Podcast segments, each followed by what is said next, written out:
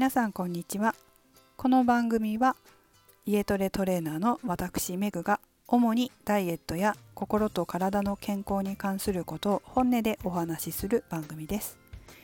24回目の今日はダイエット成功のために知っておくべき脳の仕組みについてお話しします。23回目前回ですね。前回に少しだけ脳の話をしました。潜在意識という部分です。この潜在意識を知る上で欠かせないのが脳の仕組みになります。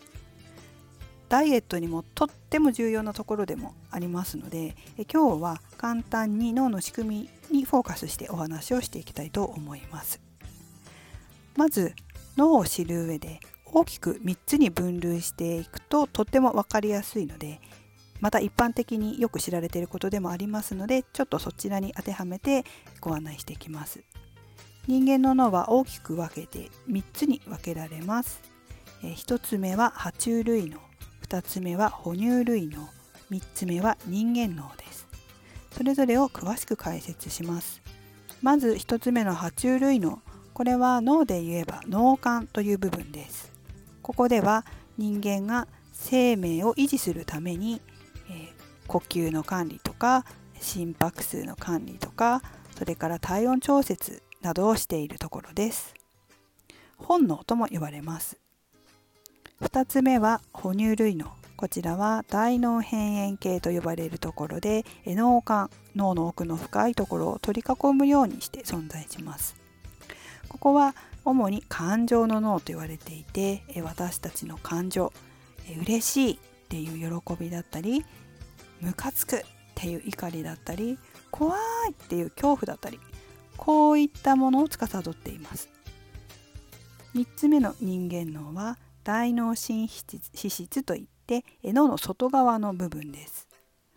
ここは、え知識だったり言葉だったりそれから、えー、物事を作り上げる方の想像それから論理的に考えられるような脳の働きをする場所でもあります。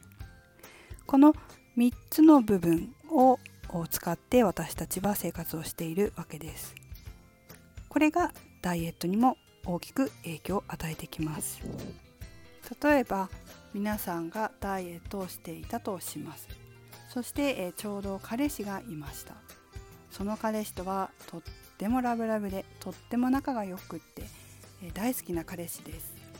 ところがある日突然別れを告げられて別れることになってしまいました。すごく大好きな彼氏だったのに突然です。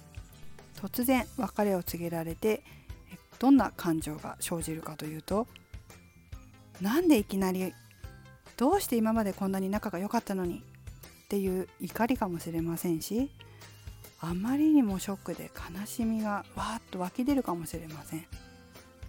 そしてダイエットしていたことをすっかり押しのけてその感情を癒すために食に走る。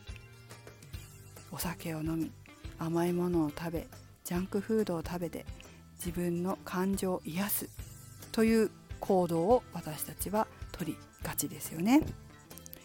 逆にこれまで彼氏がいなかったパターンも考えてみましょう。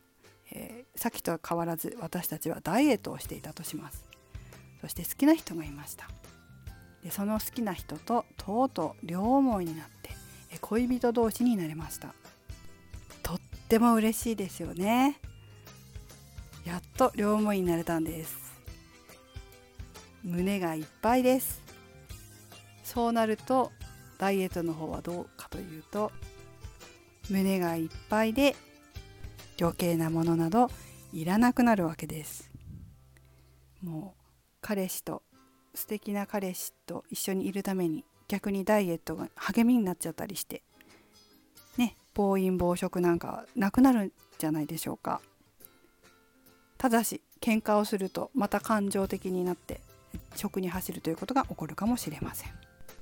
このように私たちは感情によって食欲をコントロールされているということがあります。これは先ほど脳の構造でも話したように感情脳つまり大脳辺縁系哺乳類脳ですね。この部分をたくさん使っているとこのようなことが起こります。ところがこの部分をあまり使わないようにしていくとダイエットに成功しやすいんです。というのもさっき言ったみたいに彼氏に振られたとか彼氏ができたということとダイエットしてるってことは別問題なので本来は彼氏ができたとか振られたとかということにダイエットを左右される必要はないわけです。でも感情を使ってしまうんですよね人間って。それでそこに左右されてしまうんですよね。ダイエットにうまくいくパターンの方っていうのはそこに左右されなかったりするんですよ。彼氏ができようができまいがダイエットはダイエット。私はダイエットをしていくと。これが人間脳を使っている時、まあ、人間脳というのは大脳新皮質ですね。論理的に考えてる脳。ここを上手に使えるようになると感情に左右されずにダイエットをうまくいかせることができるようになります。はい。ちょっと難しかったでしょうか？今日はここまでにしておきます。なんとなくあそうなんだって思っていただければ嬉しいです。それではまた。